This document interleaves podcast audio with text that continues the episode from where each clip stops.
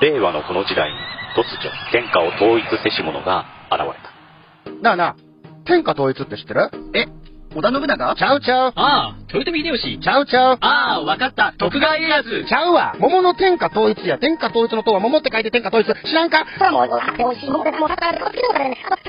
う食べてますけど？食べとんかい甘くて美味しいさくらんぼ、桃、りんごは、シシド果樹園の天下統一。天下統一で検索。燻製とは美味しい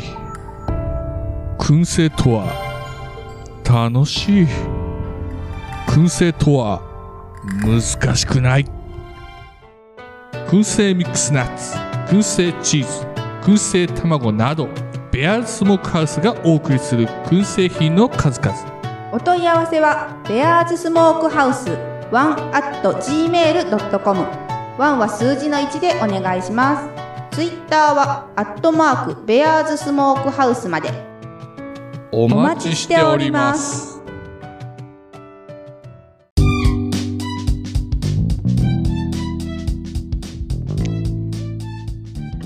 ハロー同志諸君、あーハローコミです。あークレイジーアグリジャパン始まります。えー、最近ね、移動中にまた、今日も車で移動中なんで、まあ、iPhone の音声無理起動が効いてるおかげで多分雑音は入らないと思うんですが、あー真夜中にちょっと千葉からね、えー、高畝マルチャー、あ、キラ高畝マルチャーかなの、納車をし終えて、えー千葉の新規収納者のね、えー方の方にちょっと、ちょうどね、ネットで見つけてほしいってことだったので、まあ、私が、あー取りに行ってね、直接交渉して、まあ、仕入れてそのまま収めたっていう感じになりますかね。で、仮に焼肉食べて、あの、みんなで、閉店30分前の場中に3人で行って、新規就労者の方とね、30分一本勝負して、えーえーみんな報告で帰ったっていうね、私もなんか、あの、今日の一日の利益より出ちゃったんじゃないかっていうぐらい 出ちゃったんで、あれだった。まあ、それはいいとして。えーっとね、今日ね、クレイジーアグリジャパンの古いリスナーさんならね、まああれだけど、まあ、多分、このポッドキャスト聞いてる方、まあ農業に興味ある方、農業系始めた方とかね、また、えー、クレイジーアグリジャパンのね、回数だけは非常に多いので、あのまたね、昔の繰り返しになるかもしれないですけど、やっぱり12月ということでね、いろいろ確定申告の準備始める方とか、あー新規指導者の方で確定申告まだよくわからないよという方もね、えーわからないまま研修で、ね、えー税務申告について、その、方法論ばっかり、まあ、方法論大事なんですけどね。あまあ、大体その新規指導者のあれとしては、大体みんな、まあ、行政が事務局やってるようなアカデミーだとか、あ研修会だと大体その、とあるね、えー、とある会計ソフトを元にしたあ申告とかね、会計。まあ、今の新規指導者の方、まあ、私の頃もそうなんですけど、まあ、青色申告をしてくださいってベースでね、なんだけど、いきなり青色申告に慣れさすのもいいけど、まずそもそも、まあ、その、何か、ある程度社会経験得られた方で自営業って方も、あもあるし、その全く社会経験ないまま農業経営って入る方もいるだろうから、まあ、今日は触りとして確定申告についてやりたいと思います。えー確定申告についての前に、えーまずお話ししたいと思うのが、まず今日本では、あの、お勤めの方、企業所得を得られてる、サラリーマンとか、まあ、フリーターだとか、まあ、あ正社員じゃなくても、いろんな形態で働かれてる方、企業所得として得られてる方っていうのをまず前提に話しあまず話して、その後に、まあ、確定申告の触りに自営業者で、農業者特にね、で始めたいと。で、まず日本の、まあ、大雑把に言っちゃいますね。あの、資産とかそういうのとか、運用とかしてない方であれば、大体みんな給与所得をもらって、給料をもらってですね。で、給与明細に毎月、えーえーいろんなものが引かれて、えー社会保険料だとかね、あ所得税だとか。で、いろんなものが引かれて、まあ、あ額面と手取りではちょっと差が出てくるわけなんですけども、その人たちは会会社とかね、その、給与を払ってくれる方が、あ会社が、方がっていうか、まあ、会社とかね、えー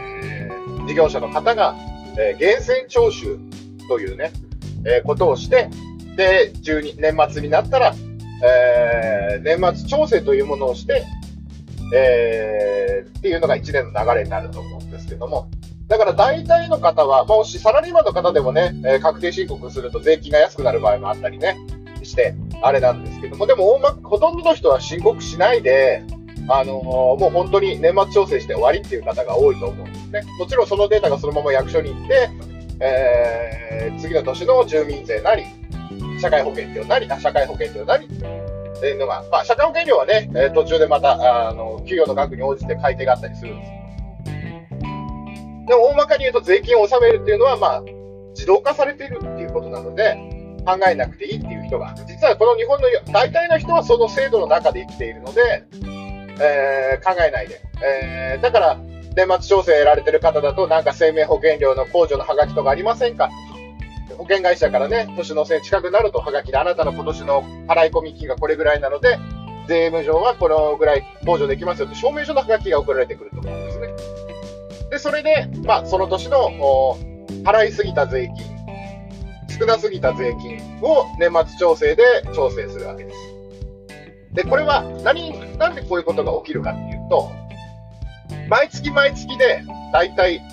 えーこの人の年間の所得はこれぐらいだから、税率は10%だから毎月10%ずつ所得税を引く。この人はちょっと給与が高いから20%だから20%分の所得税を引く。ただし、例えばその年ボーナスが少なかっただとか、何かその残業が少なくて、えー例えばですね、20%所得税を納めてた人が、毎月給料からね、なって、6月、7月、去年まではその、収入が高い、今年は残業が少なくて、年末調整の頃になると、その年の給与のトータルが、あれこの人所得税20%の、あれでずっと引いちゃってるけど、今年はなんだかんだ、まあ、降格とかね、減俸があったりして、この人は10%だってなったら、納めすぎてた1年分の税金を、まあ、その差額分を給与で、まあ、戻すわけですよね。引きすぎてた税金。で、代わりに会社が正しい税金を計算してくれる。というのが大体の流れ。簡単に言っちゃうとね。まあ、いろいろあとはあるんですけど。で、なので、国としては、給料払ってる人が取ってくれるので、確定申告っていうのをしてもらわなくていいわけですね。その人が他に、例えば何か財産を持っていて、評価損が生まれたとか、売却益が生まれた、売却損が生まれたって場合は、別にね、あと、アパートの副収入があるとか、ワンルームマンション投資して、そこの家賃収入があるとかっていうのを、あの別に自分で確定不動産所得関係のね、やったりとか、あー有価証券の、そっちの売却益、売却損の申告を、あの、証券会社の書類をもとにやったりだとかね、損失繰り越さないともったいないからね、とかあるんですけど、それ人以外はあまり基本的にやらない。で、農業者とか自営業者になると確定申告をしなきゃいけないっていうのは、毎月毎月、給与を、給与をもらってるわけじゃないので、その1年を通して、1月から12月までの、法人だったら自分の決算期、例えば3 4月始まりの3月締め、えー9月始まりの8月締めとか、その会社の決算期に合わせてやるんですけども、まあ、今回の場合は個人のをメインにしてますので、1月から12月までの損益通算をして、損益通算っていうか、まあ、あの売上と経費と控除を計算して、えーあなたの1年間の収入はこれぐらい。で、そこからいろんなものを引いて、課税所得はこれぐらい。課税所得に対して、じゃあ税率はこれぐらい。いう感じで、えー税金を決めて、確定申告の時から、あ確定申告の時が、あ大体所得税の納税期限になるんですけども、大体まあ、えー口座振り替えにしない方だと大体1週間ぐらいかな。それか月末ぐらい、その3月の15日から、本当は大体その確定申告やった時に大体、あの、払い込み用紙も一緒にできるので、払っちゃう人が多いんだと思うんですけども、まあ、キャッシュフローがない方はね、払えないと思うので、まあ、あの、早めに払わないと、まあ、えー、どこれだったかな。最初の確定申告して、もし口座振り替えしてたら、口座振り替えが4月、4月末だったか、4月のあれだったから、そこまでは別に口座にちゃんと振り替えできれば別に延滞も何も発生しないんですけど、あの、口座振り替えを登録してない人は、あの、大体ね、そうだな、4月頭か3月月末ぐらいで払っていないと、地元の関東だったら関東税、関東、あ税務、関東し、関東甲信越なん税、ま、その広域のね、あっちの、あの、テレフォンセンターのおばあさん、おばちゃんか、あの、おじさんから電話かかってきて、所得税払ってませんよね、みたいな感じのとか、はがきが来たりとかするので、あのー確定申告をしたら、まあ、1週間以内にはね、銀行行って払わないと、まあ、そういうことになりますよ、ね。で、税金の利息っていうのがえげつなくてですね、最初の決まってからの2ヶ月、その申告して何、何しろ申告して2ヶ月は、えー延滞利息が7.3%なんです。で、2ヶ月過ぎてからは7.3の倍だから14.6%かかってくる。だから100万滞納してたら、年間だいたい12万ぐらい増えていくわけです。2ヶ月1年目はね、2ヶ月分は7.3%。あーで、年トータルですと、まあ、14. あれ6なんですけど、まあ、2ヶ月分は7%ぐらいだから、だいたい12、3%ぐらい取られる。で、次の年はまた、もう、今度7.3%ないから、2年目突入すると、あ丸々14.3%、えーかかってきる。で、まあ、その、一般金融消消費者金融と違うのは、福利じゃないので、あのー本税にずっとその延滞がかかるんですね。だから、あの、延滞金には、金利はかからないんで、まあ、遅れちゃっても、延滞じゃなくて本税を先になくす努力をした方が、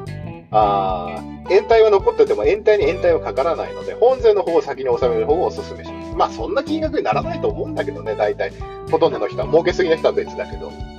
まあね、利益は出ててもね、あの、借り入れ、運転資金の借り入れが多いと、あの、ちょっとね、やっぱ申告の時に元気なかったりする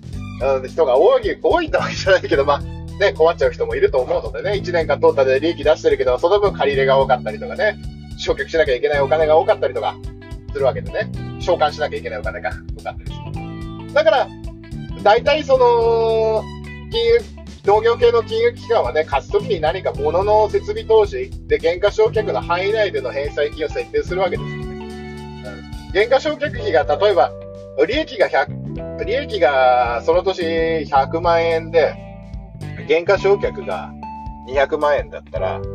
あ実質上は100万円、100万円の赤字になるんですけども、この、まあその支払い金額がね、200万円の償却だと、まあ年間200万とかにせ、まあ200万以内には収まると思うんだけど、まあそうするとね、あの、帳簿上所得低いから税金はかからないんだけど、だけどその分現金で金融機関に利息付きで払わなかったりとか、そういう面もあるのでね、あ、ちょっと簡単に話すつもりがね、そういう、やっぱりそっちの方ばかり言っちゃうからあれなんです。まあ、確定申告、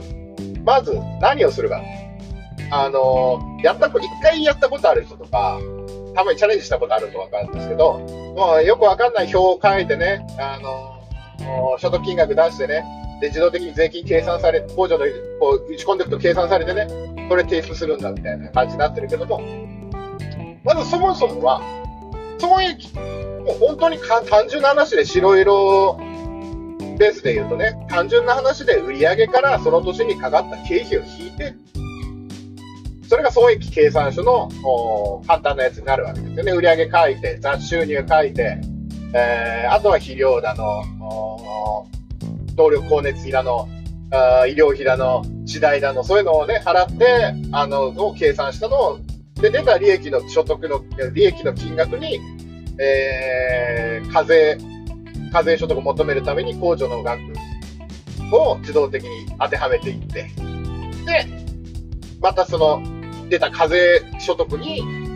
えーその金額の範囲内で5%なのか10%なのか20%なのか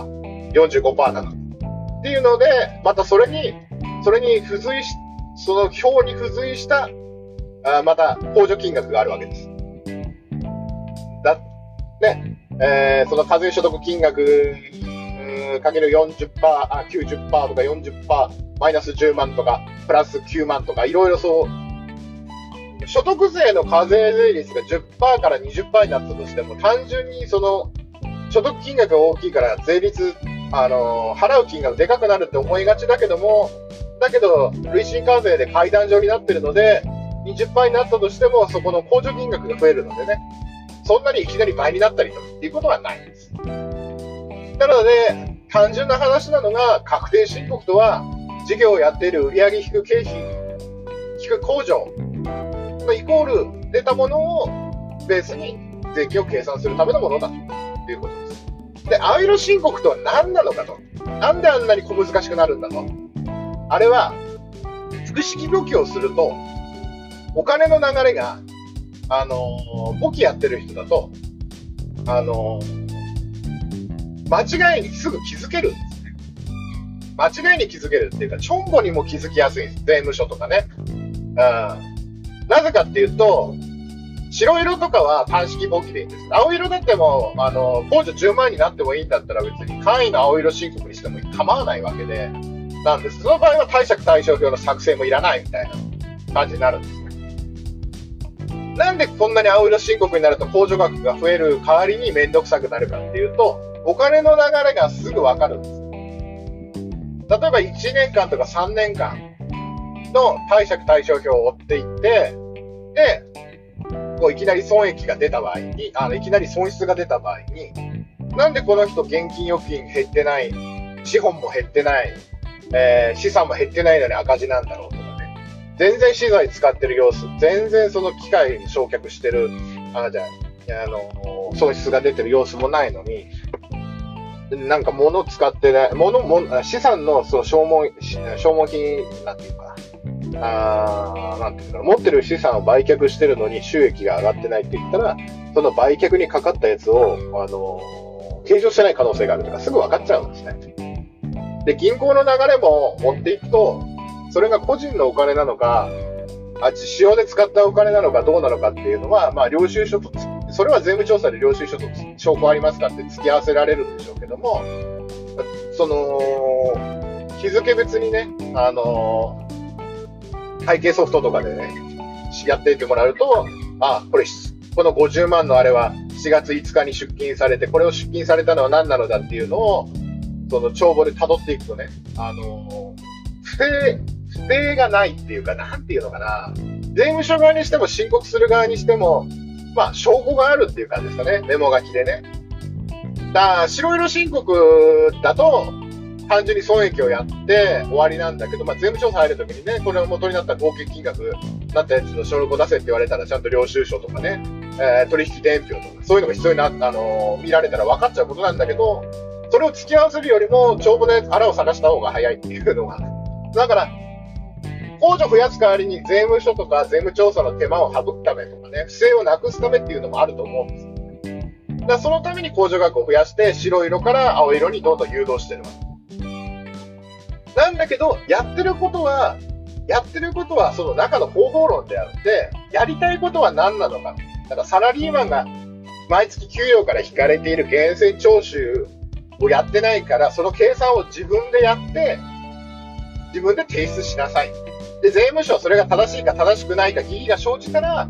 税務調査に来るわけ。なので、アウル申告難しいってそこで諦めないで、もう難しかったら控除がちゃんとね、年間、えーオンラインで出せば65万、アウル特別申告控除があるから、あ紙ベースで出しちゃって55万。だから、月5万ぐらいの控除をしてくれてるわけですよね、12ヶ月で。5万でしたら60万。約5万近い。だから、それで、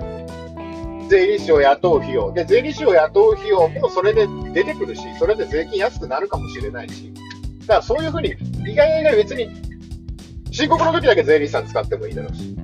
ね、毎3ヶ月に1回見てもらうような契約してもいいだろうし。だから年間30万も出せば、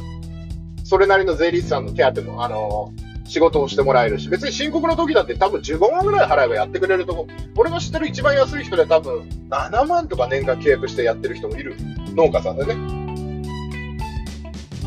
ただ自分で帳簿をやるとか、だから自分が見れ、自分が経営者になりたいんだったら、じゃあ別に中の経理さんがやるような貸し方借り方で、この旅費は、こっちはあの、これは交通費、これは旅費、えーこれは消耗品費、えーこれは備品、これでやってるのは、実はそれ経営者の仕事ではなくて、事務のし、会計事務なんですよ。だ経営者としてなりたいんだったら、貸借対照表と損益計算書の見方を分かればいいわけです。だから100万円使って、その年の経費になるのは100万円じゃない。100万円で備品買ったら、あ100万円で何か機械買ったら、中古だと2年とか、耐用年数残したら耐用年数っていう、そういうのを覚えておけば、自分のキャッシュフロー100万出して、今年の自分の経営に与えるインパクト、税金に与えるインパクトだけを覚えていけばいいわけ。まあ、中古でもう耐用年数過ぎてるけど、この機械いいなって100万で買って、あ、例えば12月に買ったとしたら、1ヶ月しか償却できない。今年の税金としてはね。で、そういうのを覚えてないと、今年12月に100万円一気に使ったから、中古で2年償却だから今年は50万円経費に入れられると思ったらとんだ間違いなわけですよね。ちゃんと月割りでやんなきゃいけないわけです。だから1ヶ月しか償却できない。だから、100万割る24、24ヶ月で割って、月4万数千円だから、12月に機械を慌てて税金対策で買ったとしても、利益処分としては100万円出金したのに、その年の税金の、ね、としては4万数千円しか節税にならない。節税っていう、まあ、まあ、そうならない、インパクトを与えない。だけど、次の年は12ヶ月丸々かかるから、まあ、大体4、50万ぐらいっていう感じになるわけです。だからそういうルールだけを覚えておけば、俺は別に確定申告自体は専門家に相談しながらやったりとか、その、税理士さんに頼むっていうのが一番だと思うんだよね。一番その収納の農業でたの学ばなきゃいけない時期に、青色申告の講座なんか俺はちゃんちゃらおかしい、って言っちゃいけないんだけどね。別に学ぶことはいいことだと思うんだけど、ちゃんちゃらおかしいとは言わないんだけども、俺そこじゃないと思ってね。だから今、経営の第一線にいる50代、60代の人が、農業を始めるときに、この気候差なんかやったのかって話なんですよ。で、経営していく中で、あ、ここで、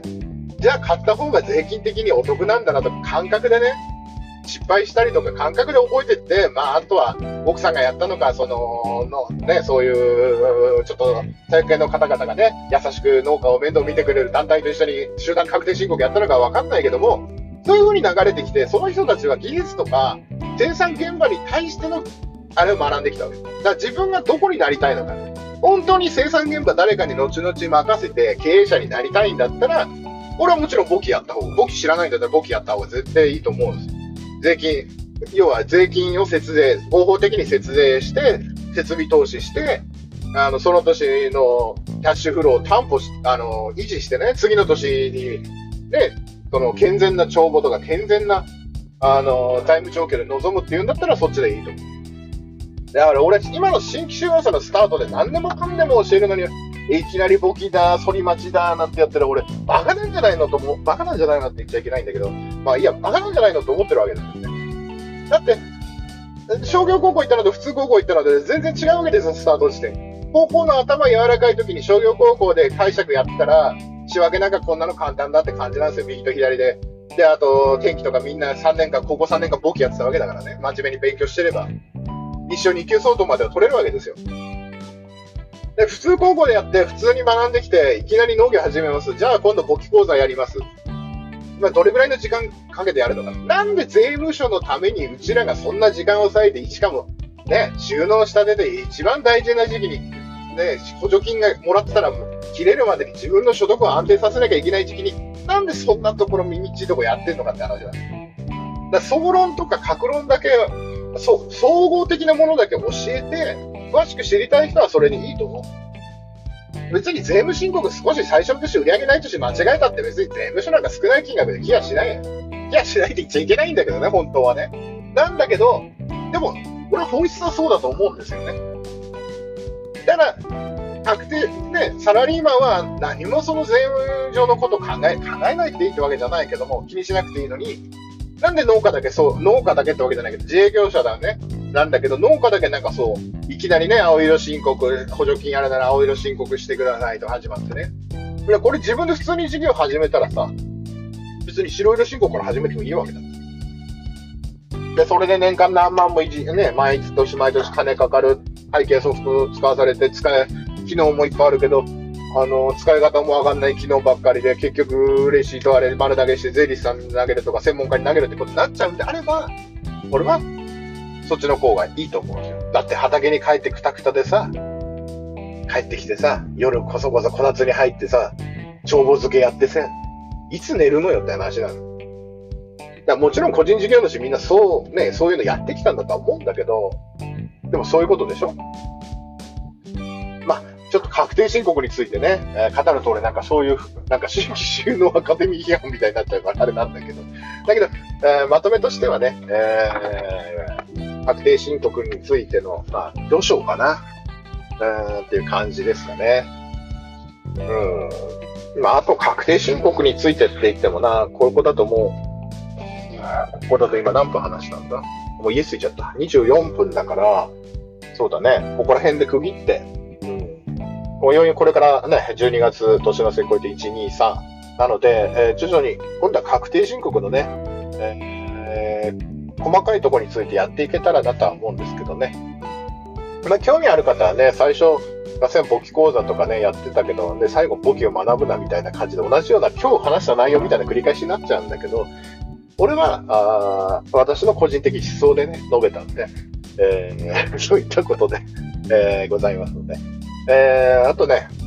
あと住民税とかね、あのーちょっとお金なくてね、ちょっと分割とかで払っててもね、あのー彼らは確定申告書のね、あのー控除の欄を見ててさ、例えば生命保険、積み立てとかね、払ってたりすると、控除するわけじゃないですか。確定申告書に添付してね。そうすると、彼らは、今ね、法律が変わってね、簡単に口座の金にも手突っ込めるし、もちろんね、その、真面目に期日までに納税る人人とのね、あの、公平性を保つために真面目な仕事だと思うんだけど、あの、そういうのがあると、あの、もう自動的に、あれですかね、保険会社に手突っ込んで、勝手に生命保険満期だろうが満期前でマイナスだろうが関係なく、えー積み立ててるものとか、何か控除でね、あできるものとかを勝手に解約して、えー税金に当てますね、彼らは。で、余った金額を後日、あの、口座に振り替えに戻すっていうことをしてくれるのでね。まあそういったこともあるので、税金は、あできるだけ期日内に払いましょう。で、払えない場合は、お上にもお慈悲はございますので、少しだけ払う、払える分だけ払って、まあ、分割払いの相談に行ったりとかすれば、あの、そんなに大事にはならないですけどね。でも、やっぱりでも1年超えて3月末とか2月末になるとね、あの、鬼のように段がかかってきたりとかね、あまあそういった強制手段。まあ、口座に1000円以上あると、まあ引いてきたりもね、えー過去の私がね、一番本当にどん底の頃にやられて、本当死にたいなと思ったのはね、あれだよね。やっぱ虎の子のやつまでみんな取られて、まあね、その前の年の所得が高くて次の年、ちょっと安くてね、もう何にものどうしようもない時にそういうことされたから、一番精神的に参った頃でそれされたからね。まあ、そういったところはお慈悲はないんだけど、でもやっぱり今思えば丁寧に、あの、自分がね、大変な時期でやったけど、丁寧に丁寧に対応していけばそういうことにならなかったんだなっていうのは今、今、30超えてね、猛省はしていますけど、まあ、30も半ばになってね、猛省はしてますけど、まあ、勢いだけでやっちゃうといろいろあるし、役場と喧嘩するのは簡単だけど、でも、法律には逆らえないし、やっぱ他の納税者との公平性を担保する上でもね、やっぱ、そういうのもあるからね。ということで、えークレイジーアグリージャパン、今日はね、ちょっとね、えー確定申告について、えーになります。かな？それではまた次の更新まで。See you next time. Goodbye.